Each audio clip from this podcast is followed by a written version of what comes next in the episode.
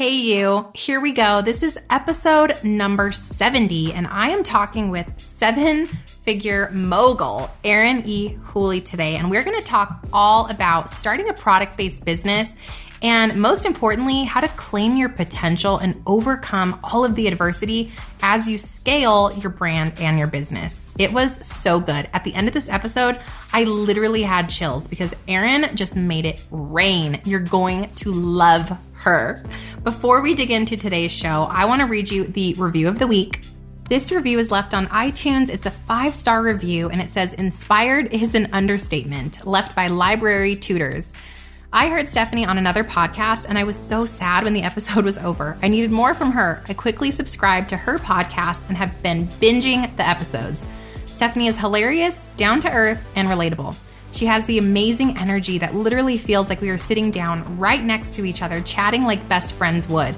My favorite part of each episode is when she prays for me. It brings tears to my eyes. It's everything I needed to get me through the day. You will be inspired and on fire after listening to her episodes. Oh my gosh. I love this one so much. Thank you, Library Tutors, for taking the time to share with me how much this podcast means to you. And hey, boss, if you haven't left a review, why not? Pause this episode, head over to iTunes, and leave a review. What's up, Mama Boss? Welcome back to the Mompreneur Mastermind Show. I'm Stefanie Gass, success strategist and passive income queen creator. If you're ready to step into your God led potential, create profit from your passions, and capture the success that is already yours, this podcast was made for you. As always, you can find out more and connect with me over at stefaniegass.com. So grab that cup of coffee or fill up that glass of wine and let's dig into today's show.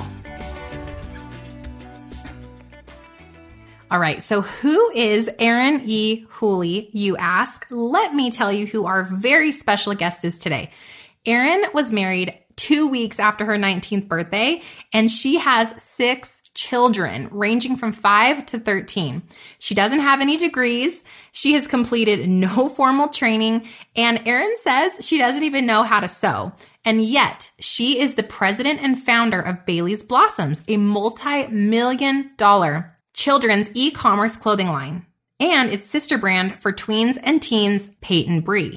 With a love for mentorship and coaching, she's also the creator and host of Conquering Chaos podcast and it's dedicated to helping a community of individuals who believe that business and motherhood are not actually enemies.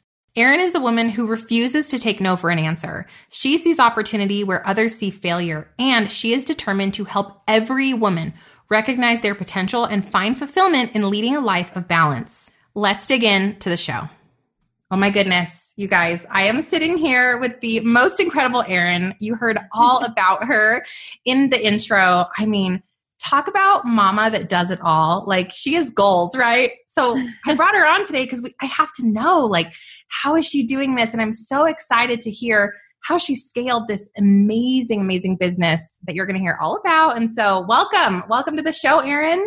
Thank you. Thank you so much for having me. It's great to be here. You know, I think having the opportunity to speak to other women who have the same degree of just power behind what they do has been such an incredible journey and, and a fuel to make me want to run even faster and, and surround myself with such powerhouses. So it's good to be here. Um, you know, Bailey's Blossoms really started back in 2009. And it started out of my home when my husband had gotten a job with Mercedes Benz Financial Services that took him to Michigan. And I was finishing up a preschool year out of our home um, in Arizona. And in the evening time, I was getting really bored. So I figured I needed to start something new to keep me occupied. And my daughter, Bailey, she's our oldest child, she has this mad crazy hair, three cowlicks in the back and two in the front. So she always just looked disheveled and crazy. And one of my little preschool kids had come to school one day with this little hair flower in her hair. She always had big bows and big flowers and she just always pristinely done up and cute dresses. And I thought, oh, maybe if I put something in her hair, she'll look like she has a mother who loves her. so I started making, I went to Hobby Lobby with all my little 40% off coupons, grabbed a bunch of flower heads, started chopping them up and gluing them back together and creating these hair accessories. So uh, the business started and it's called Bailey's Blossoms, Bailey for my daughter and Blossoms because it really started as hair flowers. Well, as most hobbies that I have go. It went really crazy really fast, and I needed to justify all these expenditures I was making by turning it into yet another business.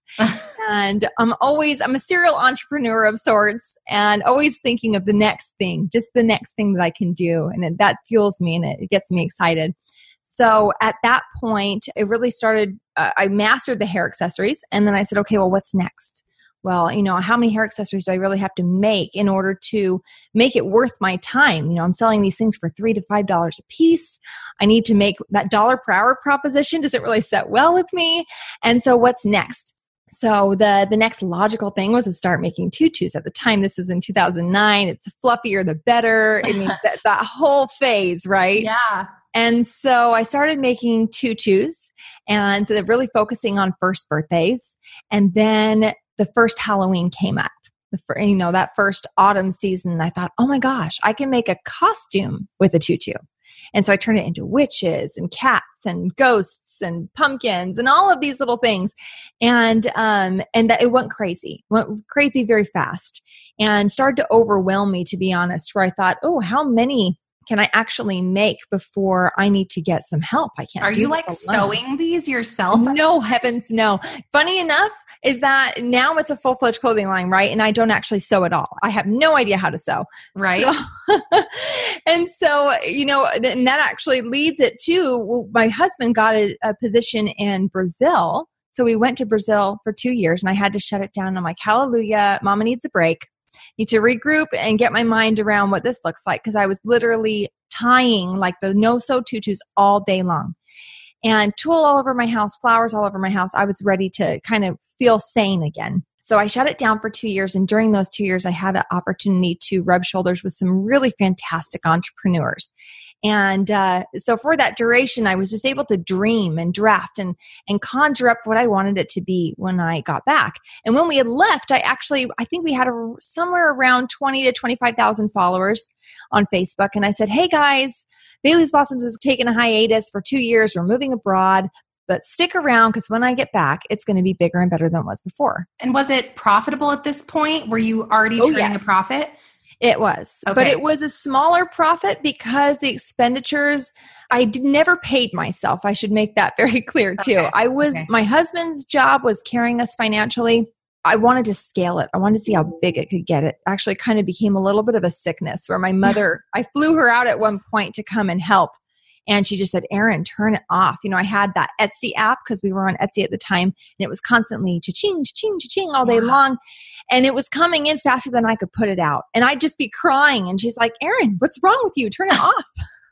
oh my gosh. Okay. Yeah, you know, that, that's a whole different discussion. yeah, it is. Yes, yes. I think oh we goodness. all have been there. Uh, yeah. Overwhelmed. And I think it's uh-huh. so hard when, it, when you hit the point of like, ooh, I actually am successful, but then success doesn't actually equal, oh, now it's just take a step back and everything's working. It's it's almost harder yes. you know? Exactly. And taking that step back, keeping that perspective and understanding what balance looked like in my life at that point was non existent. So it was all about, I never took the time to celebrate the successes along the way. I just bounced up to the next one. So that was a, that's been a learning process in of itself.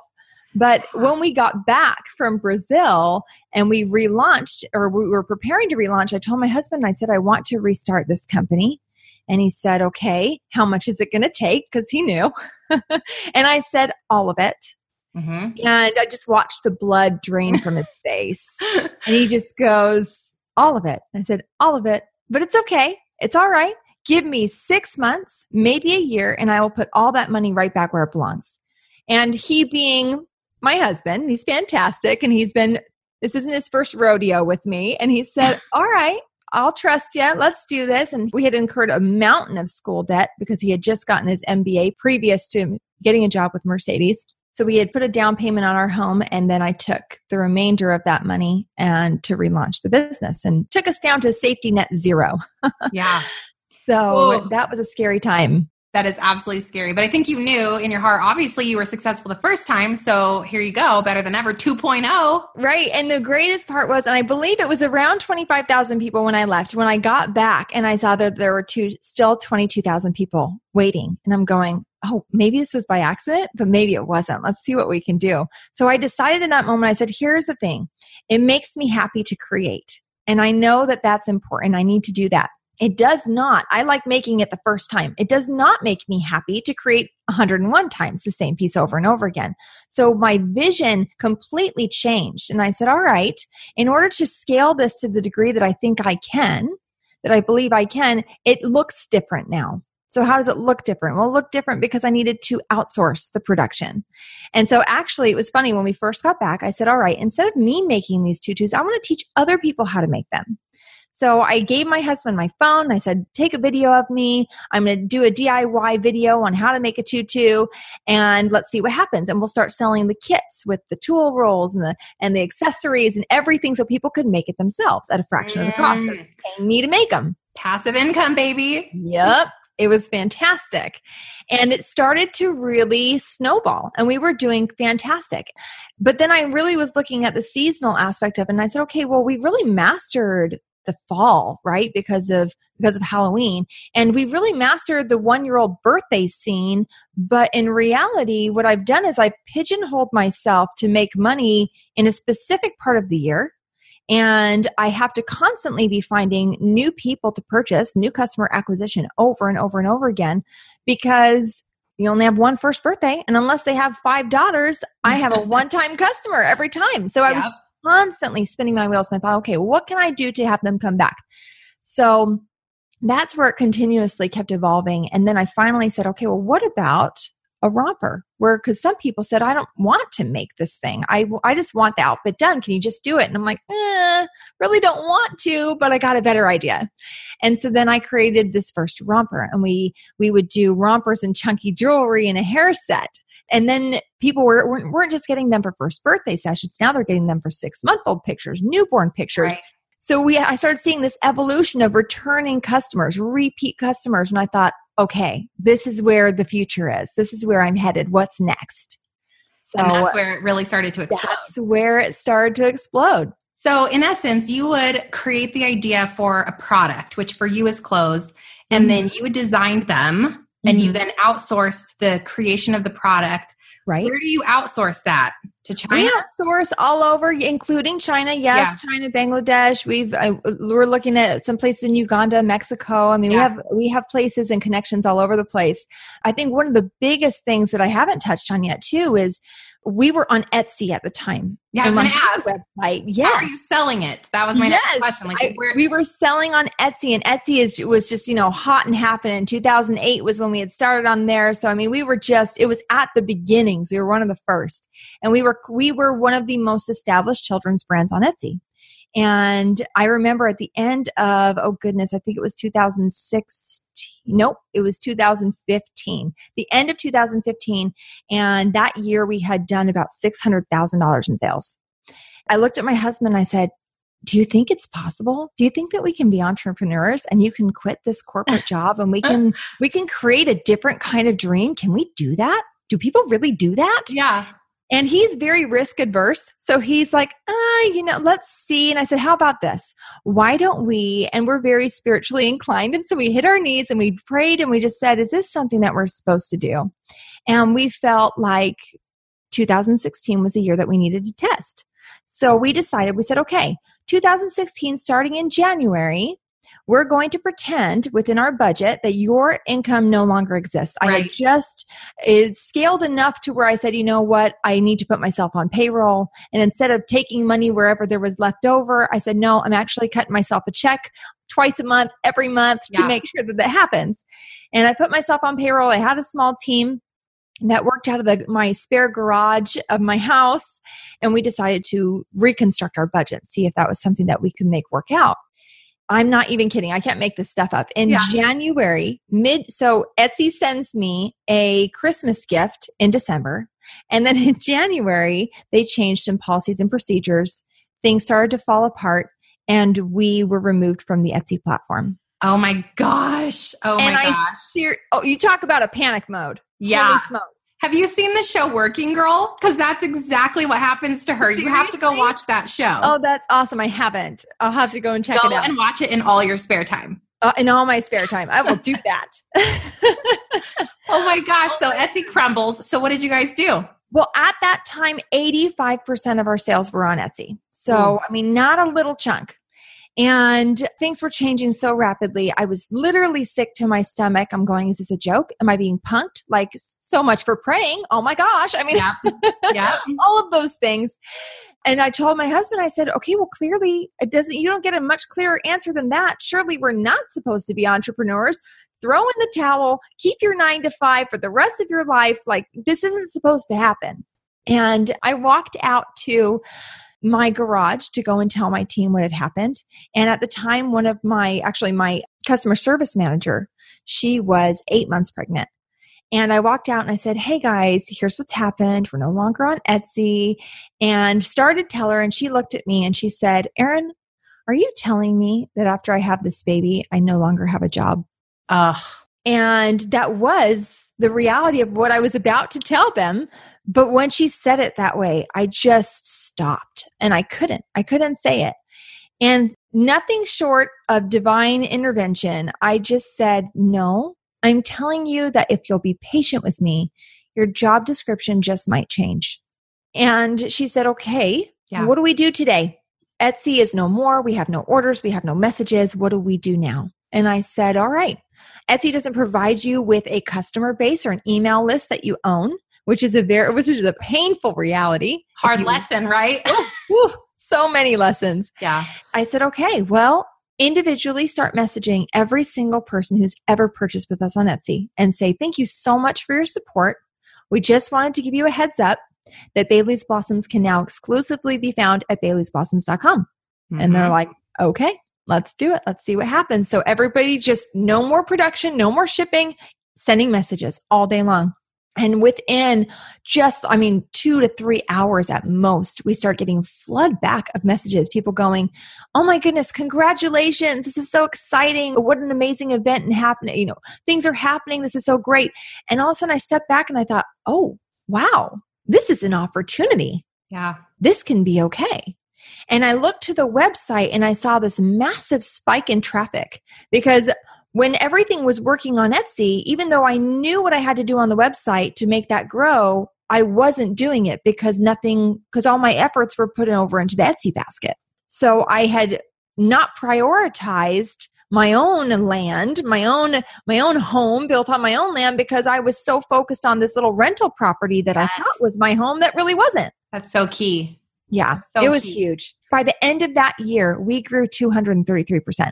You know, I think that's insane. that is insane. Like, bravo. And I think that's such a testament to as an entrepreneur, like we are going to be shaken and brought to our knees multiple times. Like there's so many failures and roadblocks. Mhm. And you guys could have easily said, well, Etsy's gone, so I guess we'll just, Yeah. you know, That's it. I'm just going to go back to my daycare and hubby's just doing his thing.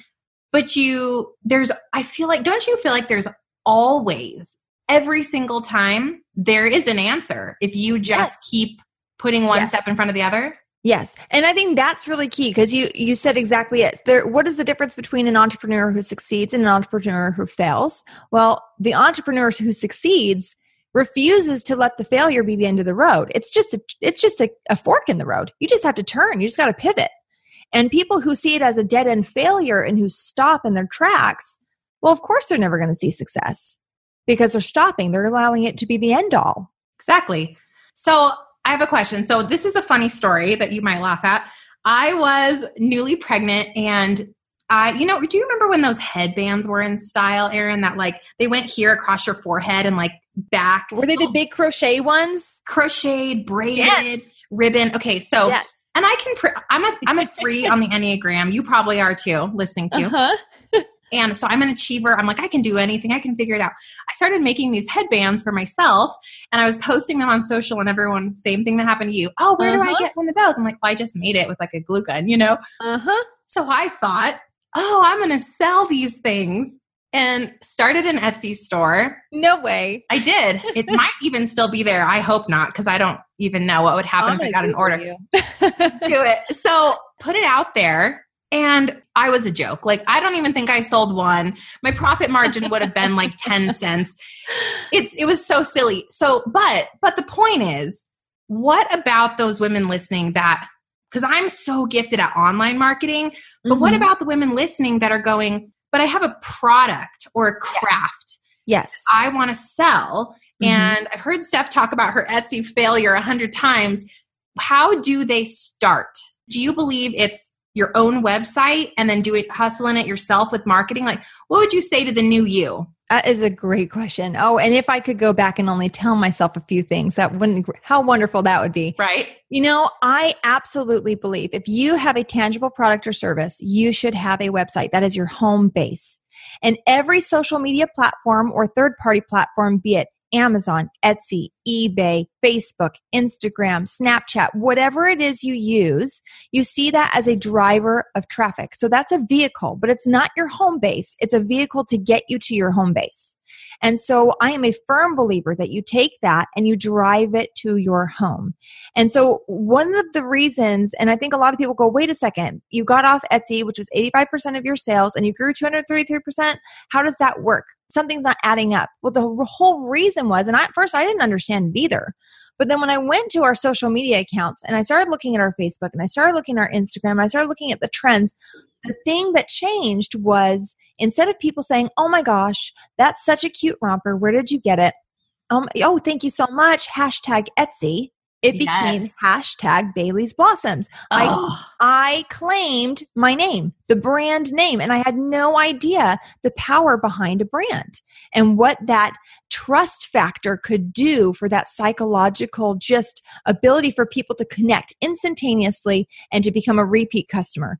That brand recognition was the game changer for me because now people weren't going to someone else's third party platform that was taking half of my profits and yeah. then I'm competing with people who are also doing similar things. They're coming to my home yeah. and they get to see all of the things within my home that I want them to see and nothing else.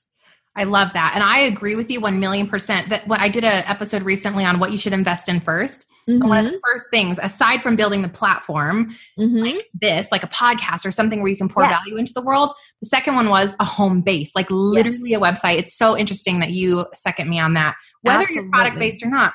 So then what was the number one driver of your marketing efforts and your marketing traffic? I get like later it was word of mouth, but what did you do mm-hmm. initially? Absolutely. So, in the very beginning, when we relaunched, that was in 2013. So, you're talking a hot, hot time for Facebook, mm-hmm. right? Mm-hmm. Yeah. So, we did a ton of Facebook ads. At this okay. point, I think we have a roughly around 500 and somewhere close to 550,000 followers on Facebook and about right. 200,000 on Instagram.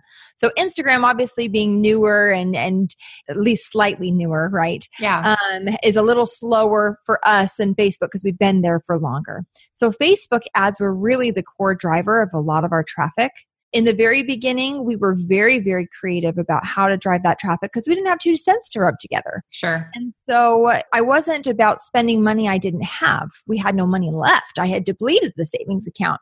And so it was all about creative tactics to engage with people and to really allow people to become a part of our brand.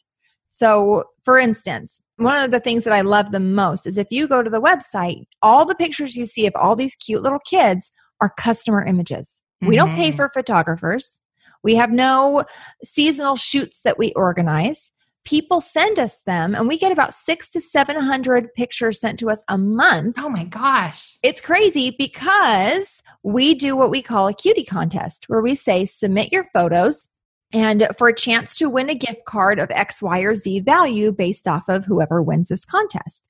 And so we put everybody into a Facebook album. We choose the top 20 at the end of any given month, and then we turn it over to the fans to vote. And what do you know? All 20 of those top of those finalists they're sharing it with their grandparents with their aunts and their uncles and their friends.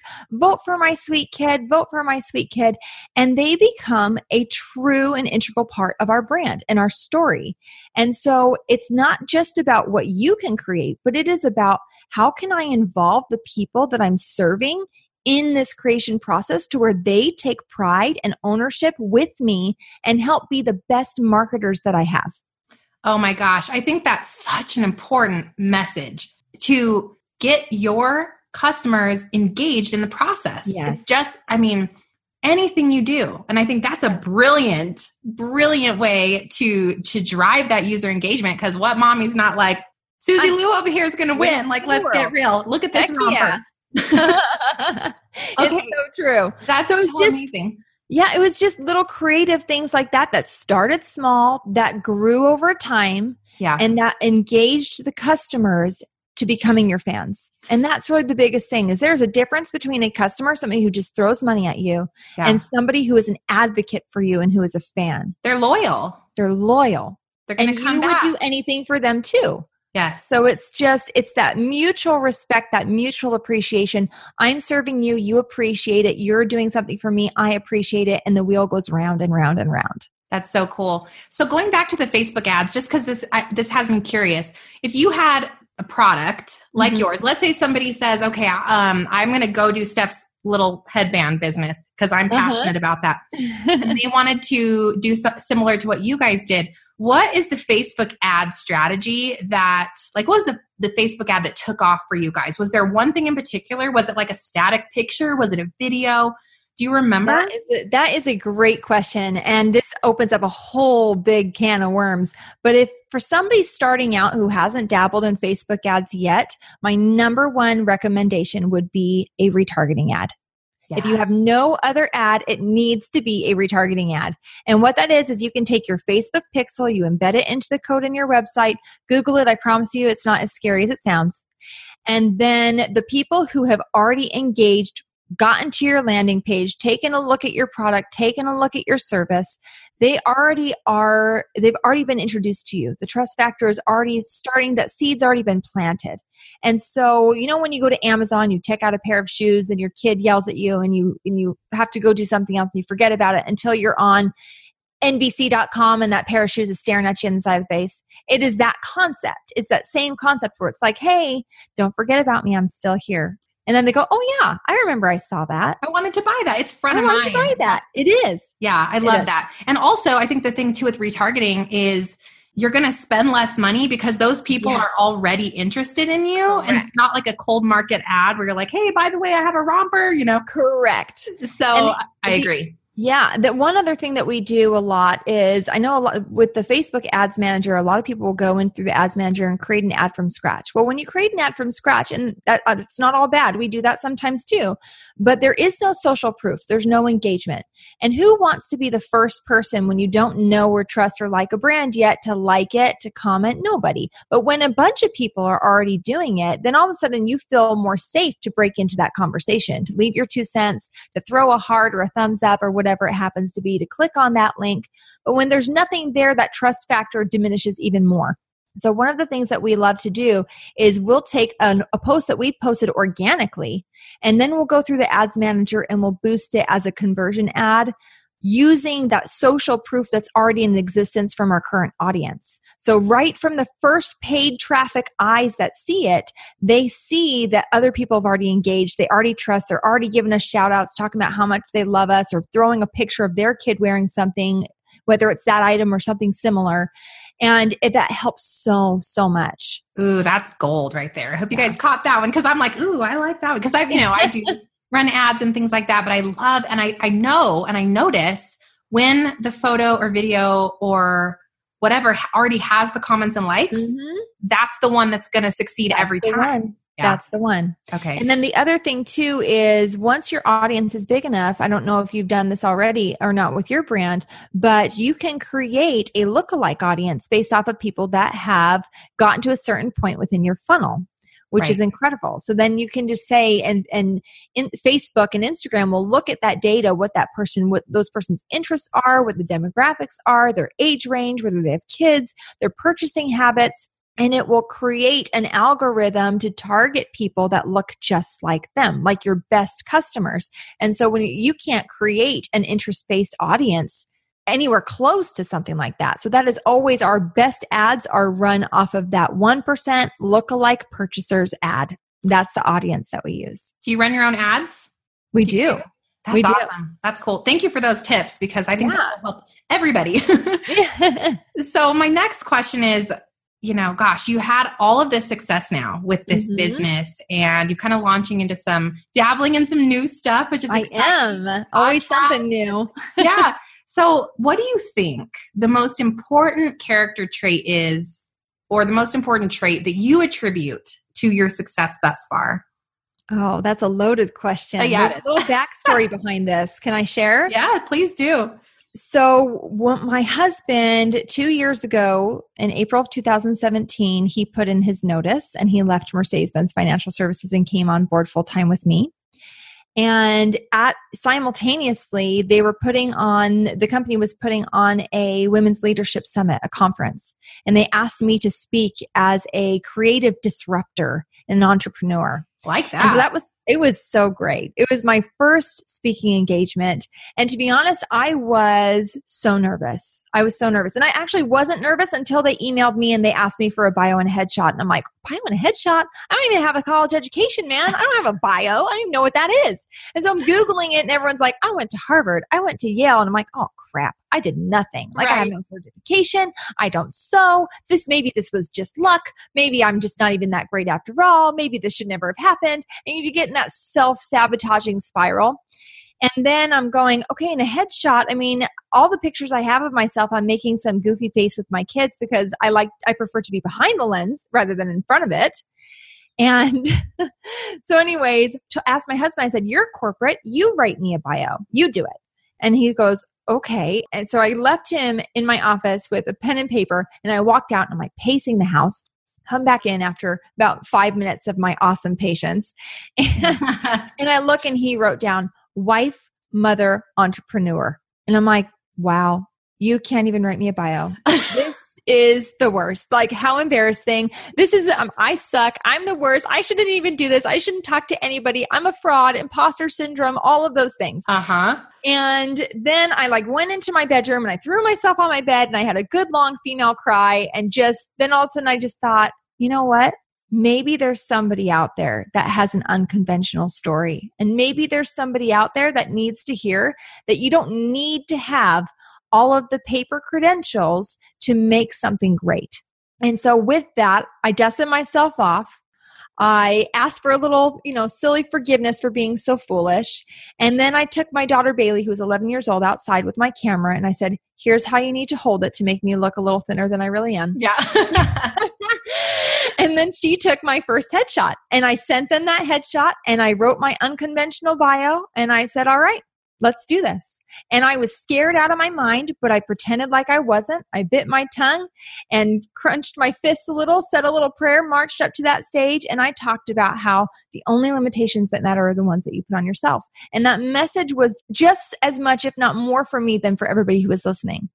And when I left that stage and that fire of the potential of making a difference, making an impact on other people, was lit in me in a way that I never even knew that I was interested in, that changed everything. That changed everything for me. And I thought, so many women that come and ask for advice or break down in tears because they feel like they're not worthy of the success that they're dreaming of. Mm-hmm. And I am so, I want to change that narrative. I want to say, you know what? Yeah, it's going to be hard. Yeah, it's going to be tough. And there are going to be days that you're going to wonder what in the world you were thinking. But the potential for you to step into who you were created to be it's worth it. And I want my, I've got six kids, four sons and two daughters. And I would be so sad if I were to look at them and say, children, I want you to dream big. You can grow up and be whatever you want to be. But girls, don't dream too big because at some point someone else's dreams are going to matter more than yours. So you're going to have to sideline all the things that you want. Mean, we would never say that to our kids, and yet we do it to ourselves. The number of women that feel like their passions and what makes them happy comes secondary to being a mom and to being a wife and being a daughter and a friend and a sister and all of the other things that we are, it's heartbreaking for me. And I want people to understand that living a passionate and driven and purposeful and joyful life is a blessing, not just to you. It's not selfish. It is a blessing to everyone around you. And so that is how I've gone from brand to brand to purpose, figuring out what I really was. What's the point of all of this success? Well, the point is because I think that the Lord gave it to me because He wants me to make a difference with it. And so that's where I've been led to now. I know that that was a totally roundabout way to answer your question, but I'm on fire about it. oh, can I just say, first of all, I have chills. I'm like actually have chills. And I just want to say, like, amen to that, sister friend. Like, I think obviously, you know, I believe in that so strongly. That's exactly why I started this podcast. And I don't make any excuses and apologies for being a driven, successful entrepreneur while right. having kids. Right. And I totally agree with you that it's so sad that because we are women, everyone else, everything else, everyone else's dreams comes first. And we feel that we have to be secondary to that. So, yes. I mean, you're you're preaching the choir on that one. Oh I, man, I know it. I know it. I'm with you. So, ladies listening, I think the bottom line of Erin's incredible story is that you know praying on and, and, realigning with your own heart and soul and going back to who you were at five and ten years old and what were the dreams that you had when there was no one else telling you what you should be and you didn't have kids yet to worry about and a spouse to clean up after what did you want what was your purpose and get back there yes right? Yes, absolutely. 100% yes. And that is the whole reason that I started a podcast, that I started a community Facebook group, all of these things to be able to try to bring to pass this new vision. And I think that as we're going through this this journey of professional development, it is in tandem with a personal development. If you are growing as a person, your business is going to grow. If you are in a standstill, likely your business is going to be in a standstill too. And so it's all about that constant forward motion and movement and not looking at it in a day to day or hour by hour.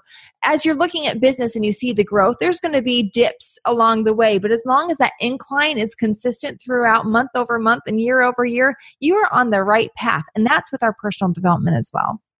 And you know, I think it's too like, do you feel fueled and fed? Because I wake up every day and I have like this excitement about my mission. Mm-hmm. But if I go back five years and what I was doing then, I didn't wake up and say, oh wow like i feel like this is god led i feel like this is about me and i feel like it's about growing my bank account and so it's also inventorying your heart and say am i doing something that i'm called to do because if you are you're going to keep pushing through the aversion. You're going to keep pushing right. to the setback. The Etsy store is going to crumble and you're going to say, well, guess what? Mm-hmm. I'm going to go find somewhere else to sell. Yep. Absolutely. So, yeah. Oh gosh, I love that. That ability to constantly pivot and change and not see it as a stop all end all is, and really it's just for me, I look at it as I will always step into the darkness. I will always be the first one to put my foot forward and say, you know what? I don't have all the answers. I don't see the end goal at this point, but I feel driven and inspired to move. And so I'm just going to move. And as I do, the path is illuminated every single time. The path is illuminated, but you have to step out first. And that is not to say that it's easy. I mean, but Etsy failure is only one of the small failures that I have received along the way. I mean, I've had some major, major hits along the way. But, and I, you know, it's funny because after uh, just about a couple months ago, we actually had a massive one where we had launched a new business and um, the it was actually a social selling a network marketing business and based off of the inventory in comparison to the number of people that were selling the inventory, we realized that we had an inventory problem way too much and we wouldn't be profitable for years. So we had to pivot that. And it was such a hard hit for me. I literally I hit rock bottom for a couple days. And thank goodness I have somebody on my team that came over and showed me some tough love and he said, "Erin, we're not going to get anywhere great without your vision. So you have 5 minutes to wallow in this. And then you need to get up and you need to do what you do best and you move forward."